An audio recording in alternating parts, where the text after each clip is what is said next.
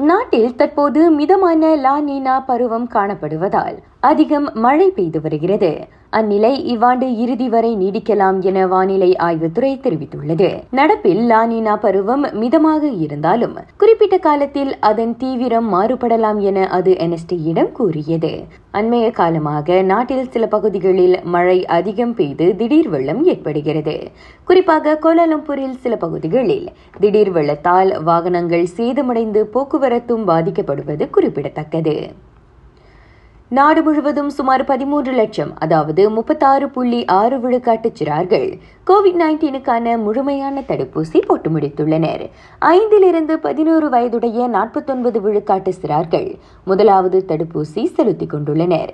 இவ்வேளையில் நேற்று தொடங்கி வரும் வெள்ளிக்கிழமை வரை சிறார்களுக்கான பிகிட்ஸ் தடுப்பூசி திட்டம் மீண்டும் நடத்தப்படுகிறது. நாட்டில் நேற்று புதிதாக ஈராயிரத்து தொன்னூற்றி ஒன்பது கோவிட் நைன்டீன் சம்பவங்கள் உறுதிப்படுத்தப்பட்டன. மேலும் மூவர் அக்கிருமி தொற்றால் உயிரிழந்தனர். ஈராயிரத்து எண்பத்தி இரண்டு பேர் கொரோனாவிலிருந்து மீண்டனர். நான்காண்டுகளுக்கு முன் கிரேடல் ஃபண்ட் நிறுவனத்தின் தலைமை செயல்முறை அதிகாரியை கொலை செய்த குற்றச்சாட்டிலிருந்து மனைவி சமீரா முசாஃபரும் அவரது இரு பதின்ம வயது பிள்ளைகளும் விடுவிக்கப்பட்டு விடுதலை செய்யப்பட்டனர். அவர்களுக்கு எதிரான குற்றச்சாட்டுகள் ஆதாரப்பூர்வமாக நிரூபிக்கப்பட்டதாக கூறி நீதிபதி அத்தீர்ப்பை வழங்கினார். ராகா செய்திகளுக்காக நான் திவ்யா வேகன் ஜான்.